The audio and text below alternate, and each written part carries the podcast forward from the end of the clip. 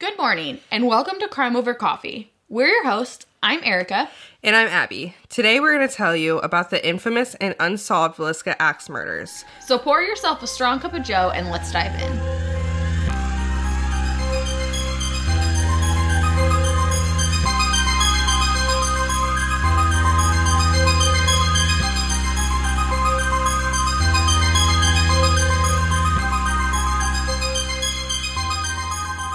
We would like to give a brief warning before jumping into this episode, as it deals with violent acts against young children. We will not be going into extreme detail outside what is necessary to tell the story. We would advise listener caution for this episode. Villisca, Iowa is a town that sits in Montgomery County in southwest Iowa. In 1912, Villisca consisted of about 2,500 residents. This was a fair size for a Midwestern town at this time. It was a pretty active city with a high number of local businesses and a lot of movement. They had trains in and out of the city constantly each day. The town was a very close knit community, like a lot of Midwestern towns were at this time. Erica, I think we can both relate to that growing up in a pretty small farming community. Yeah, so in the small town that we grew up in, everyone knew everyone and was pretty much in everyone's business. Yeah, and that's going to be kind of a common theme amongst this story, as we'll come to find out. In 1912, Josiah Moore was 43 years old and Sarah Montgomery 39 years old. They were living in a house in Villisca at the time, and they had four children Herman, who was 11, Mary Catherine, who was 10, Arthur, who was referred to as Boyd a lot, so I may say Boyd at some point during this, just know I'm talking about Arthur. He was seven years old. And then finally, Paul, who was five years old. Josiah was a pretty prominent businessman. He owned a farm equipment store within Villisca. He also had a farm. I think that made for a lot of connections within the community. I know that a lot of times farmers kind of have a community within their own community. Yeah, around here, you can say a last name and pretty much anybody's going to know them because they have a farm somewhere around town. Oh, yeah. In the Midwest, that's definitely common. So, Mary Catherine had two other pretty close friends Ina, who was eight years old, and Lena, who was 12 years old. Their last name was Stillinger, and they were sisters. They frequented the Moore household a lot they were really close with Mary Catherine and they stayed at each other's houses all the time, as a lot of young kids do. You know, you grow up with those friends and you're always together. And that was the case with these three girls. Yeah, at your friend's house more often than you're at your own. Oh, yeah. So on June 9th, 1912, the Moores and the Stillingers both attended an early morning service at their local church.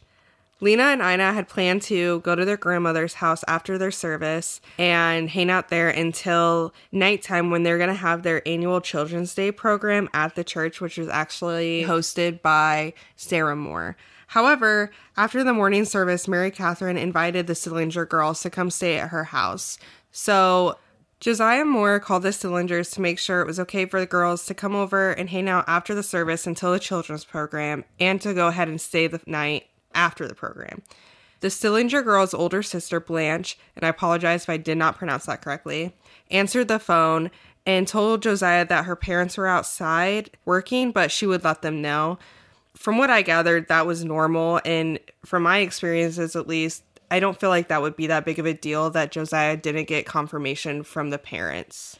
Yeah, I had a couple really close friends when I was younger, and if I was staying the night at their house randomly, we could just let my parents know and we didn't really need confirmation. Yeah, and as I said earlier, the families were close. They'd stayed the night before, so it just really wasn't that big of a deal.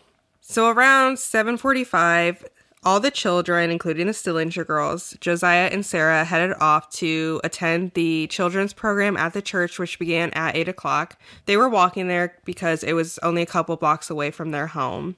So the event ended around 9:30 or an hour and a half later and at some point in the night, the family heads off to bed with Josiah and Sarah sleeping in their upstairs bedroom. And then the four kids also shared a bedroom upstairs. And the two Stillinger girls were going to sleep in the spare bedroom downstairs, which was adjacent to the parlor, which is basically like a foyer. The following morning, Mary Peckham, who was the Moores' next door neighbor, woke up around 5 a.m. to go outside and hang some of her laundry up.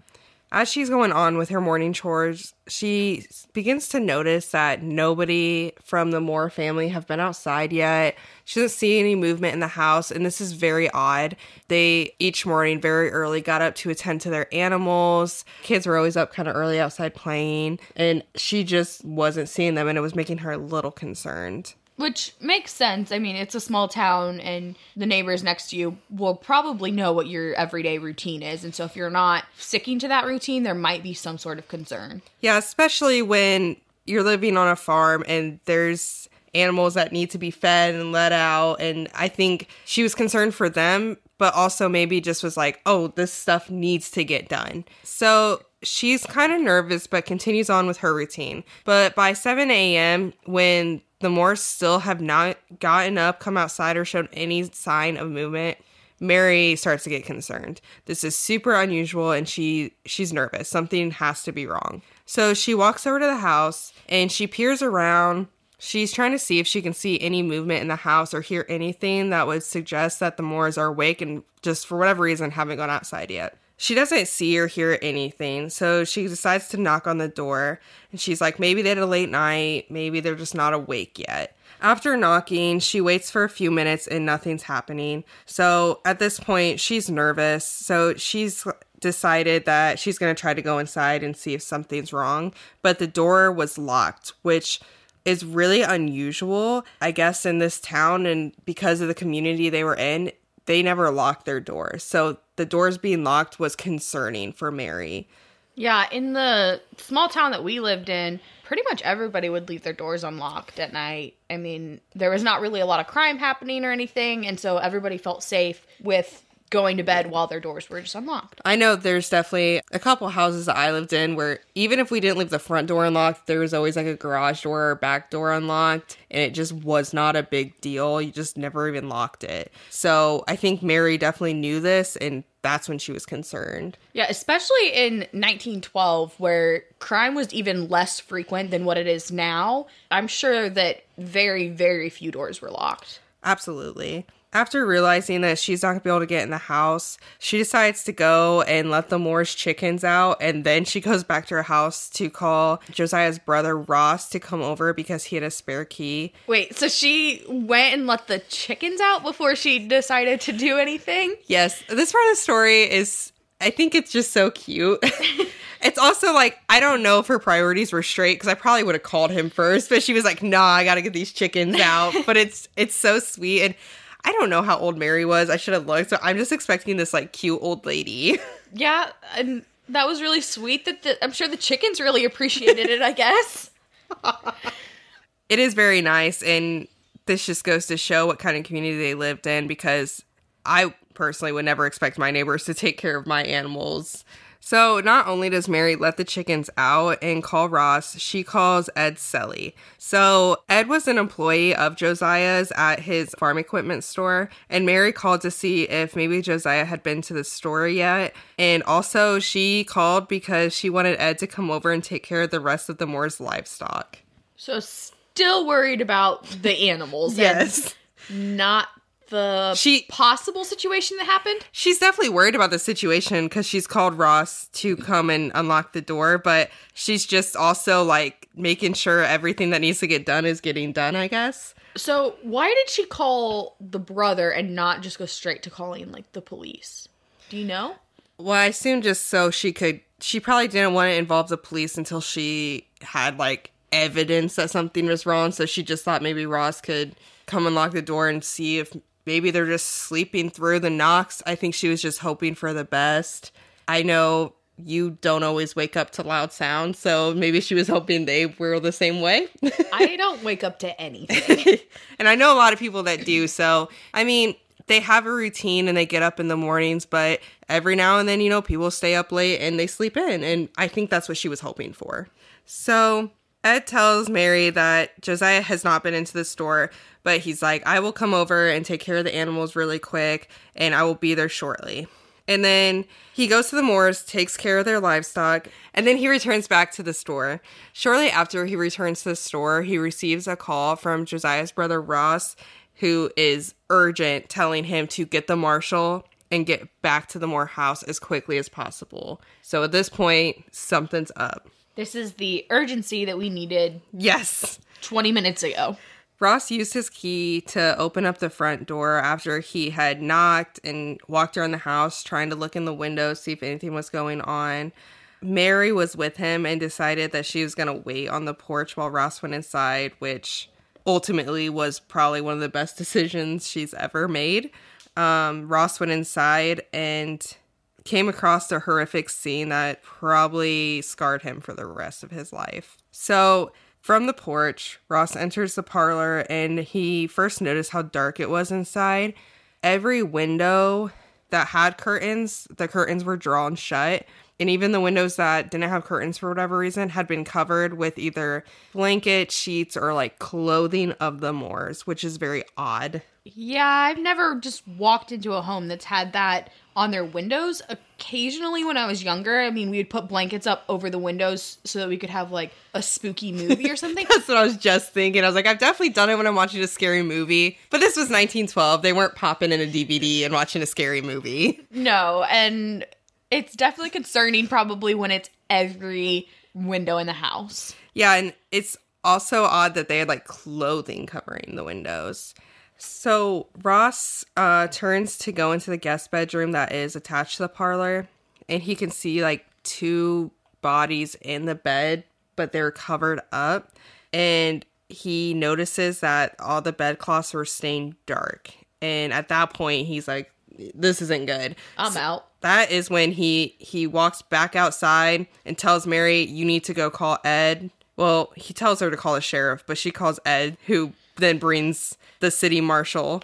So shortly after the phone call, City Marshal Hank Horton arrives to the scene, and once he arrives, he and Ross enter the household.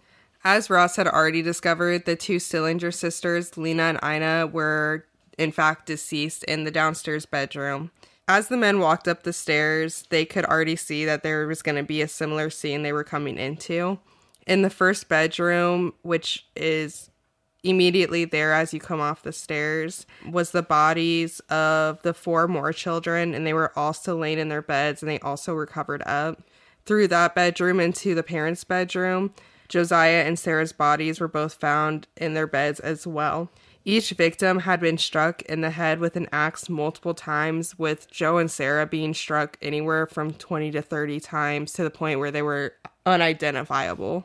So, to be clear, that is eight people that were all brutally murdered in the home, and there was less than a 12 hour period for that to happen. Yeah, so we know that the Moores and Stillinger girls probably arrived back at the house by 10 o'clock at night, and then by 5 in the morning when Mary's up, something was wrong.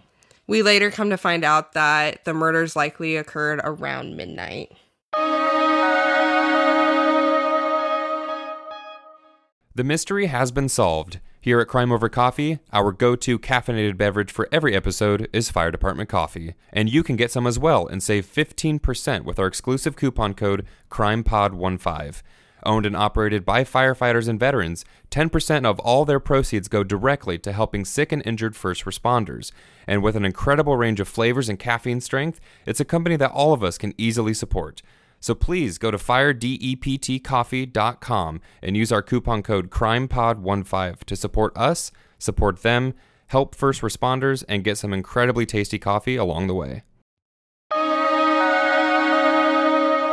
Investigators were able to piece together a likely timeline of the murders, as well as note some of the odd and specific things that the perpetrator carried out. Around midnight, the perpetrator likely entered the Moore house through the unlocked back door. As I mentioned earlier, this was a small town with no significant crimes, so it was normal for people to leave their houses unlocked. There is some speculation that the murderer laid in wait in either the attic, which was attached to Josiah and Sarah's bedroom, or the root cellar until the family went to bed. I did read somewhere that cigarette butts were found in the attic, which they thought maybe could belong to the murderer. I personally do find it hard to believe that he was in the attic and waiting. If you go to the Villisca website, you can do a virtual tour of the house. Erica, I'm going to show you what I'm talking about. Okay, Erica, so here's the attic. As I said, it's adjacent to Sarah and Josiah's room, and there's no door. It's pretty open, and from Sarah and Josiah's bed, you can see basically the whole room. There's a few places here and there to hide, but I just I find it hard to believe that someone was laying in wait in there and they didn't see them or didn't check it before they went to bed. Yeah, that attic looks really creepy, like to the point where I would probably be deadbolting that and boarding it up so that nobody can really go in there. And maybe that opinion is just because I know the events of what happened in this home. Maybe back then it wasn't really something that they were as concerned about because, like we mentioned earlier, crimes were less frequent back then. Yeah. So they maybe weren't necessarily living in fear that all of that these brutal crimes could happen to them. Well, and that's true. And I think everybody wants to feel safe in their home and they just assume, you know, there's not a murderer just hiding in there. Yeah, I have an attic in my house and I don't know the last time that it's been checked. There could be somebody living in there. Yeah, so check your attics. As the men walked up the stairs, they could already see that this would be a similar scene. In both of the bedrooms upstairs lay the bodies of the Moore family, each found in their own bed and they had each been struck in the head with an axe multiple times, with Josiah and Sarah struck anywhere from 20 to 30 times to the point where they were unidentifiable. So at some point in the night, the murderer entered the house with the axe in hand, and it was actually an axe that he'd picked up from the coal shed behind the house, so it was Josiah Moore's axe that he used to murder them with. The murderer used the oil lamps in the house for lighting, but had removed the chimneys and bent the wicks down. Presumably, this was to minimize the flame and the light that was emitting from the lamp so it wouldn't draw as much attention. According to investigators, the murderer walked past the downstairs bedroom and straight to Josiah and Sarah's room upstairs, where he hit Josiah and Sarah once, instantly killing them before moving on to his next victims. He then walked into the Moore children's bedroom and hit each of them in the head with the axe, killing them. There's no evidence that any of the Moore family had ever awoken during the crime. After he was finished upstairs, he moved downstairs to the spare bedroom where Lena and Ina Stillinger were sleeping. He first hit Ina, instantly killing her. And this is where we have our first and only sign that somebody maybe woke up during the struggle. Lena was also hit and killed, but they found that she was partway shifted down the bed. Her nightgown had come up a little bit and she had injuries on her arm. It's likely that she woke up when her sister was struck and attempted to escape the bed and was unfortunately unsuccessful in doing so. I want to mention that there is no sign of sexual abuse on any of the victims. I had read in some articles that there were theories that Lena may have been sexually assaulted due to the position of her nightgown but the coroner ultimately concluded that there was no sign of sexual assault. So, this is already a really horrific crime. And I don't know if you remember, I talked about how the victims were struck multiple times, but the perpetrator hit each of the victims just enough to kill them, and then he went back and he hit each of his victims more times with the axe. And as I mentioned, Sarah and Josiah were hit up to 30 times. Wait, so he killed them and then made sure everybody in the house was dead, but then circled back just to get his anger out even more. I guess. And this is some major signs of overkill and can really help point to the theory that it could have been somebody that the family knew. Definitely, especially since Sarah and Josiah were hit so many times. And I read that Josiah had been hit the most. I'm not sure how accurate it is because it was conflicting in different articles, but in some of them it said that other than Josiah, they were all hit with the flat side or the butt of the axe, and Josiah was actually hit with the sharp end. So you can kind of conclude from that that Josiah maybe was the main target. That's that's the theory for sure. So, do we know of any enemies that Josiah had? Or is that something that you want to get into? We later? will get there. Put a pin in that and we'll come back to it. So, after the murderer was done, he actually covered up each of the victims' faces with either bed sheets or articles of clothing from around the house. Which that can kind of show signs of remorse. So, did he do the same thing for Josiah or for everybody else in the home? It was for every person that he murdered, he covered up. Huh. Okay. And it was after the fact, like after he had struck them, he then covered up their faces. So they were uncovered while he was hitting them. So part of the reason I think this story is so infamous is that there's a lot of really odd things that were found at the crime scene. I'm going to go through those and I'm just going to go through all of them and then we will go back and kind of unpack that. So, at some point during the night, the murderer covered up every mirror and all the glass in the house with clothes, which is odd. Also, investigators found a two pound, some reports say four pound, but I'm gonna go with two slab of uncooked bacon that come from the ice box in the house. It was wrapped in a towel and on the floor of the downstairs bedroom. Next to it was a piece of keychain that supposedly did not belong to the Moore or Stillinger family. The axe used in the crime had been propped up against the wall of that same downstairs bedroom. It appeared that he tried to wipe the blood off the axe, but was ultimately unsuccessful. On the kitchen table was a pan of bloody water that he may have used to wash his hands in. And then next to that pan was a plate of uneaten food. Blood splatter and gouges in the ceilings above the beds left investigators to believe that whomever committed the crimes was left handed. So that was a lot. Um, we're going to kind of go back to a couple of the things. First off, the bacon. That's one of the strangest ones that has caused a lot of controversy, and there's a lot of theories that have been thrown around as to why that would have been removed from the icebox and left on the floor of the bedroom. I personally kind of had a thought that maybe he was using it to ice his hands. I would imagine they would probably be pretty sore after all of that. Yeah, I could see that being used. I mean, a lot of people nowadays will use like the frozen peas or some sort of frozen meat when they have black eyes or. Yeah. Some people believe that the bacon was used as some type of sexual component. Um, there's no evidence to that. So I'm not going to go too deep into it, but that is one of the theories. I'm going to move on to the uneaten plate of food on the table. A lot of people take this to mean that you know he's he clearly spent a lot of time in the house and they think maybe he like prepared that food and sat there and then didn't eat it for whatever reason so he had enough time to get into the home between at least 10 p.m. and we'll say 5 a.m. Yeah. So a seven hour span to go into the home, make food for himself, and then kill eight people, go back through, take out some of his anger, do something with this pack of bacon. He also, and I don't know if you remember, he covered up all the mirrors and any reflecting eh. glass.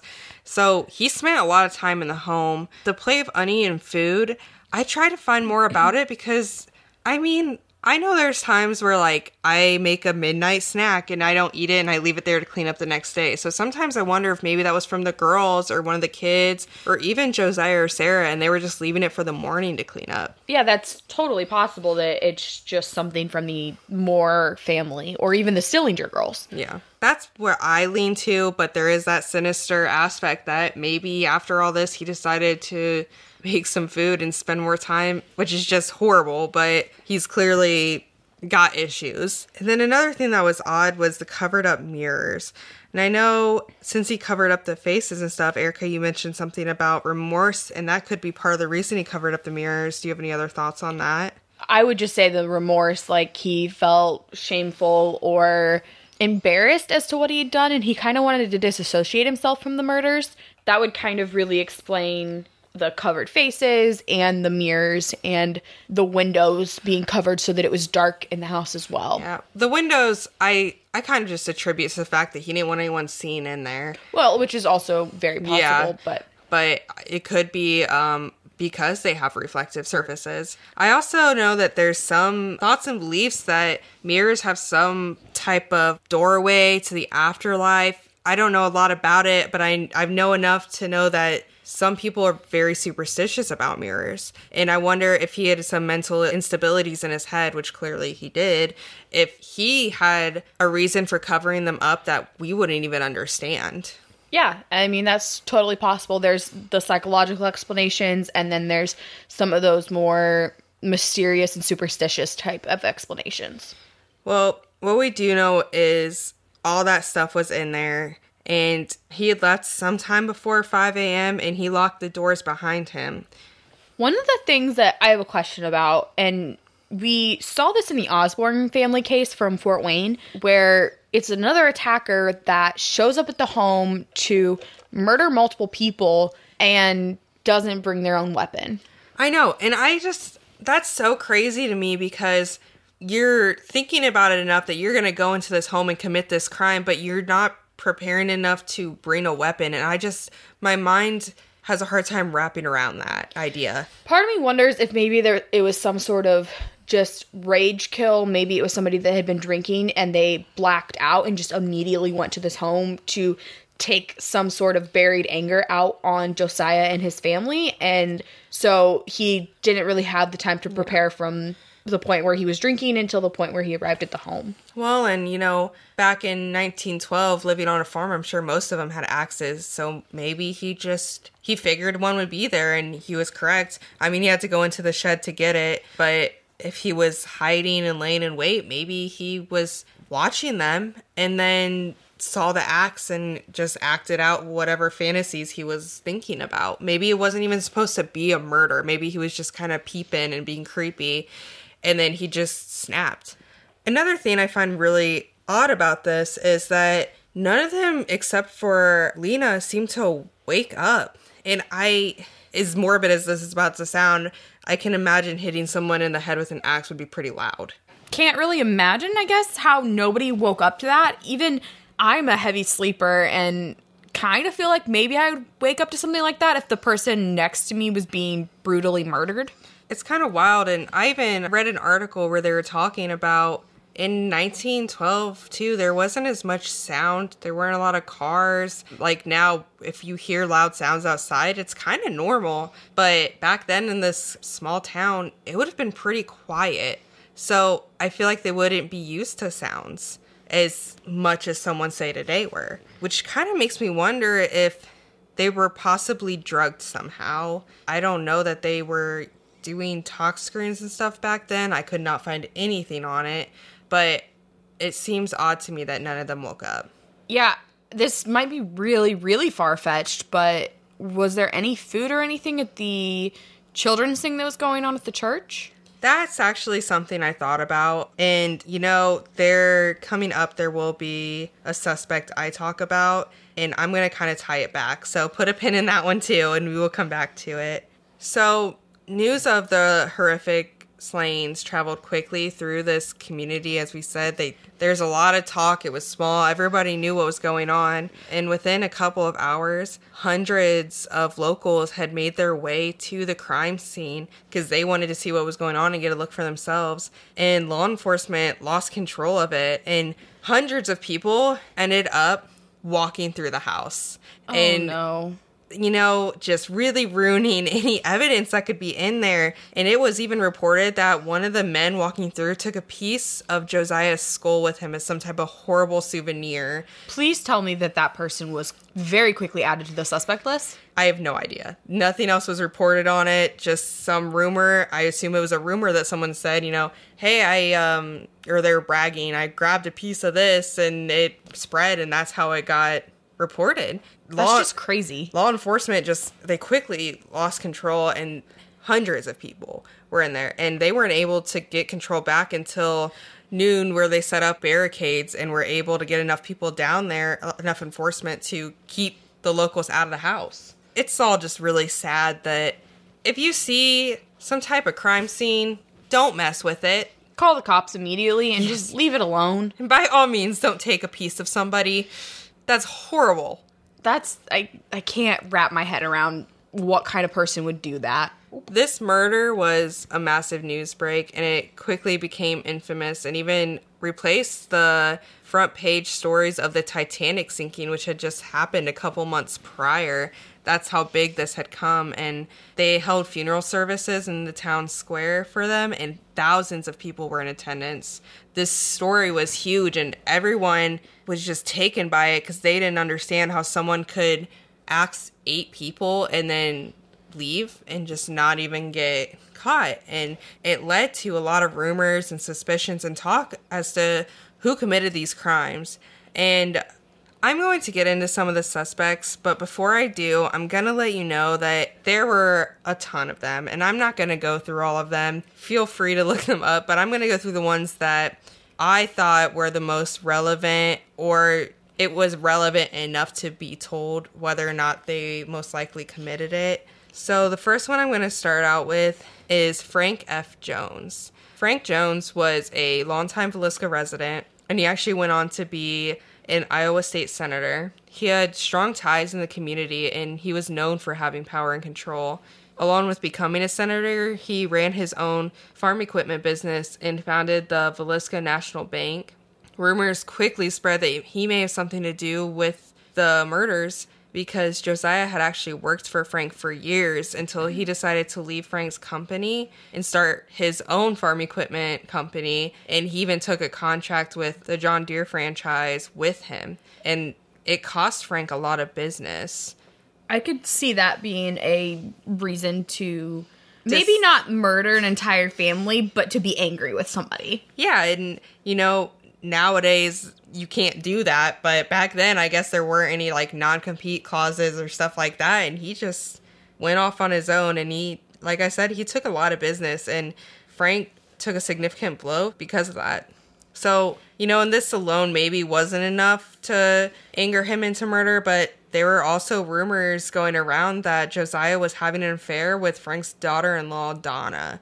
And people often reported on how much these two men hated each other and they wouldn't even walk on the same side of the street. If they were passing each other, one would go to the other side. That seems a bit extreme. Oh, yeah. And the hatred ran deep, and there was no shortage of people reporting how much they disliked each other. A detective involved in finding the murderer of the Villisca killings was Detective Wilkerson of the Burns Detective Agency. He openly accused Frank, and he believes he was the mastermind behind this crime, although he doesn't believe that Frank committed the crimes himself. He thinks that Frank and his son Albert actually hired a man to carry out the killings, which leads us to our next suspect. William Mansfield, his nickname was Blackie, which is how I'm going to refer to him as, was from Blue Island, Illinois, and he was a prime suspect of Detective Wilkerson. Wilkerson claims that Blackie was, quote, a cocaine fiend and serial killer, end quote. Along with the Villisca murders, Wilkerson accused Blackie of being responsible for the murders of his wife, child, and father and mother in law, who had also been murdered with an axe in Blue Island on July 5th, 1945. That's a little weird that your family is murdered with an axe, and then the new town that you're living in also has a family murdered with an axe. Well, and it's crazy, but for whatever reason around this time, there were a lot of axe murders, a strangely large amount. So Wilkerson, Detective Wilkerson, actually tried to tie Blackie to similar axe murders that happened in Kansas, Colorado, and some other ones that occurred near and around the time of the Villisca murders it's actually kind of a rabbit hole once you start digging into the axe murders occurring in this area around this time. And there's a lot of them. And many believe that one person or a serial killer was responsible for at least a handful of them. As for Blackie, the murders um, were suspiciously similar in the case of the Villisca, the ones with his family, the ones that happened in Kansas and Colorado as well. In each of the murders, the mirrors in the homes were covered. A lamp with a chimney removed sat at the end of the victims' beds, and a pan or bowl was used to wash the bloody hands of the murderers. Also, in each of the crimes, and this happened in Villisca as well, that I didn't mention, there were no fingerprints found. And Wilkerson believed that it was because the perpetrator was wearing gloves. I think he liked to assume they're wearing gloves because Blackie actually had his fingerprints on file in a federal military prison. So we're going to say that this is why he wore gloves specifically because he knew that they could trace back the fingerprints. And so the theory that the perpetrator was wearing gloves really just supported his theory that Blackie did it. Yes, it all went together nicely for him. Wilkerson claimed that he could place Blackie in each of these locations on the night of each murder And in 1916, he was arrested for the Villisca murders, but was later released for lack of evidence and an alibi that checked out for the night of the Villisca murders. There was a record of a payroll that proved he was in Illinois the night of the Villisca murders, and that was enough for him to be cleared. Conflictingly, though, a man claimed to have witnessed Blackie boarding a train in Clarinda, Iowa, which was about 20 minutes from Villisca the morning of the murders. But either way, the payroll took precedence, I guess, and he was released. Although rumors continued to spread, and a lot of people believe that Frank Jones used his power to doctor the payrolls and to clear Blackie's name and his name because people were believing that he hired Blackie. Hmm. It was never proven that he doctored anything, though, so in the eyes of the law, I guess, you can't be in two places at once. So. That seems very accurate. So I'm going to move on to our next suspect, Henry Lee Moore. This sus- Wait, more? Yes, there's no relation though between him and the family. Okay. This suspect has had his fair share of reports and articles written about him. I'm not going to dive in too deep because I don't genuinely see the connection that people who believe he did it connect him to Villisca and some of the other axe crimes as well.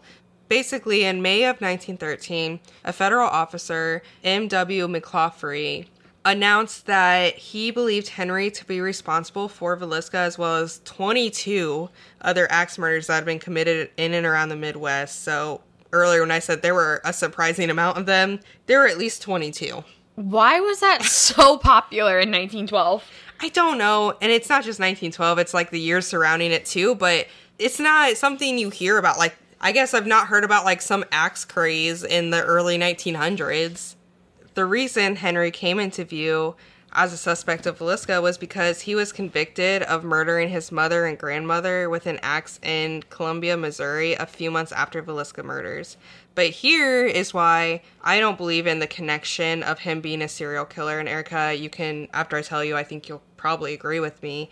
But even though Henry used an axe to murder them, he murdered his mother and grandma for financial gain. His father and two of his brothers were already deceased by the times of the murder, and his remaining brother was not living in the area, so he would have been the beneficiary of the two women from insurance, as well as it was rumored that he would likely get the deed to their house. So that seems more like a personal reason to commit that crime, whereas I'm not really seen one and I don't know if you just haven't gotten into it yet, but I don't see a connection to the family in the Villisca home. And no, um actually it's not that I just haven't got into it. There isn't one, you know, and that's a big reason why I don't see how I mean, I I can believe that there is a serial killer who was killing people with axes. Like I can believe that. I just don't think it was Henry because he had a motive for killing his his family, I guess. Also, if there was a serial killer going around killing people with an axe, you would kind of think that they would just have an axe of their own instead of just assuming that each home that they're going to go to has an axe for them to use. Yeah, well, I don't I don't actually know how many of the other cases I don't know that they had an axe at the house that was used or if the perpetrator brought one. Um, specifically, we know they came in and took the axe that was already Josiah Moore's. That's something I think you can get into a whole probably book about is sitting there and hammering out the details and all the axe murders that were happening around this time because there were some similar details in them. I think a lot of people in the community wanted to believe that the person responsible for the Villisca murders was a transient, and I don't believe they wanted to think somebody in their community was capable of such a horrific crime. And as I mentioned earlier, the railroads were very popular and frequented at this time, and a lot of popular theories involved men who were just passing through town to be the perpetrator.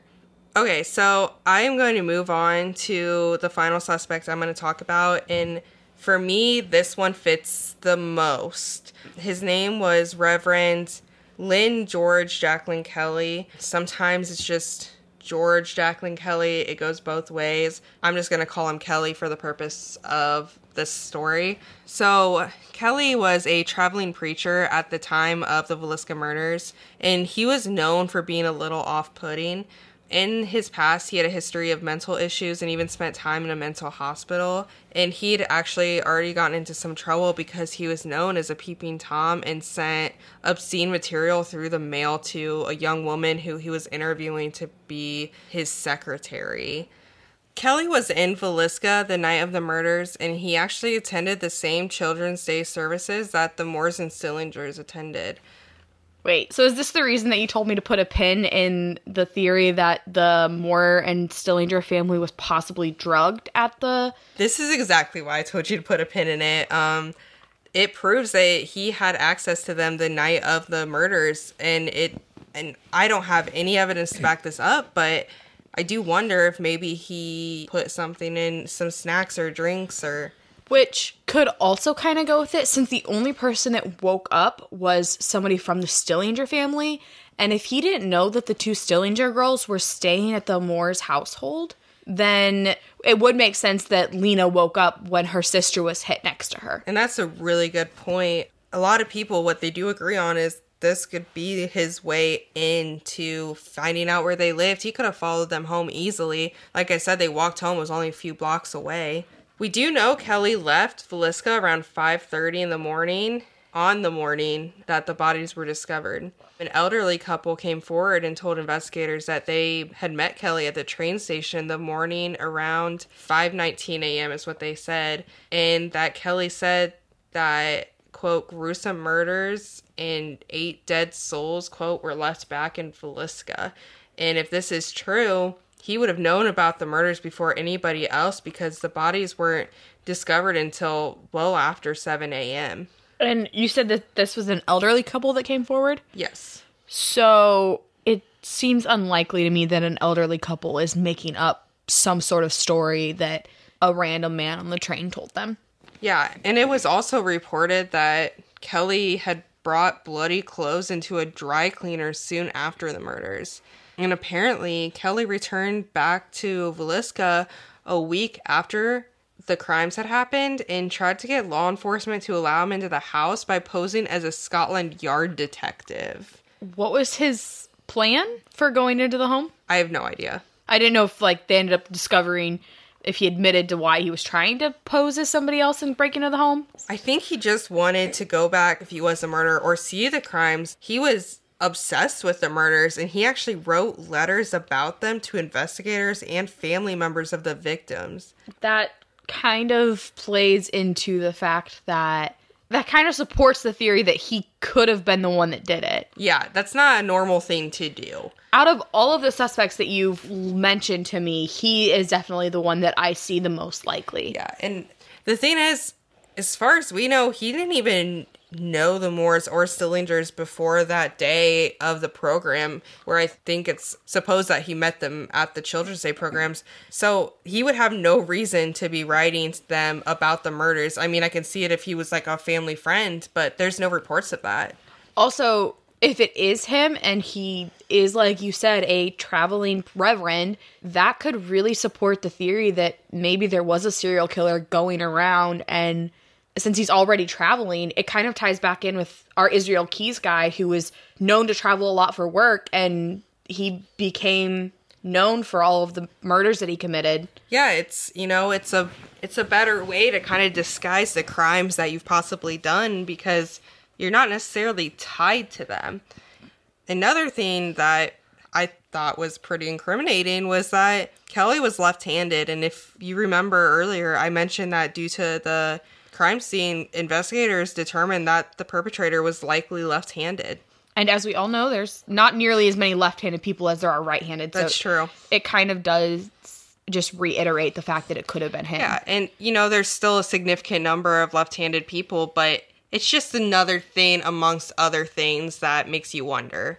Some people argue that they don't think he could have committed them because he was a pretty small guy. He was around 5'2, about 120 pounds, and they say that they don't think the axe would have hit the ceiling to make the gouge marks, but I'm thinking for how long axes typically are and how short the ceilings, especially in upstairs bedrooms are and houses back then, I think he easily could have made them. And if you look at the virtual tour, there's actually parts of the ceiling that are slanted.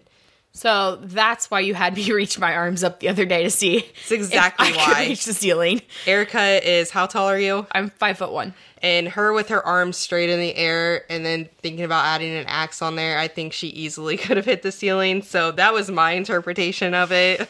but in 1917, Kelly was interrogated for the Villisca murders and he actually signed a confession. I'm going to read you a little bit of it. He says, quote, I killed the children upstairs first and the children downstairs last. I knew God wanted me to do it this way. Slay utterly came to my mind, and I picked up the axe, went into the house, and killed them, end quote. That sounds pretty damning. It's, yes, and creepy. And, you know, a lot of the reports about the confessions, he says God was telling him to commit these murders. Don't really know that God tells people to murder, but Far be it for me to know what God's talking about, I but, or telling people to do.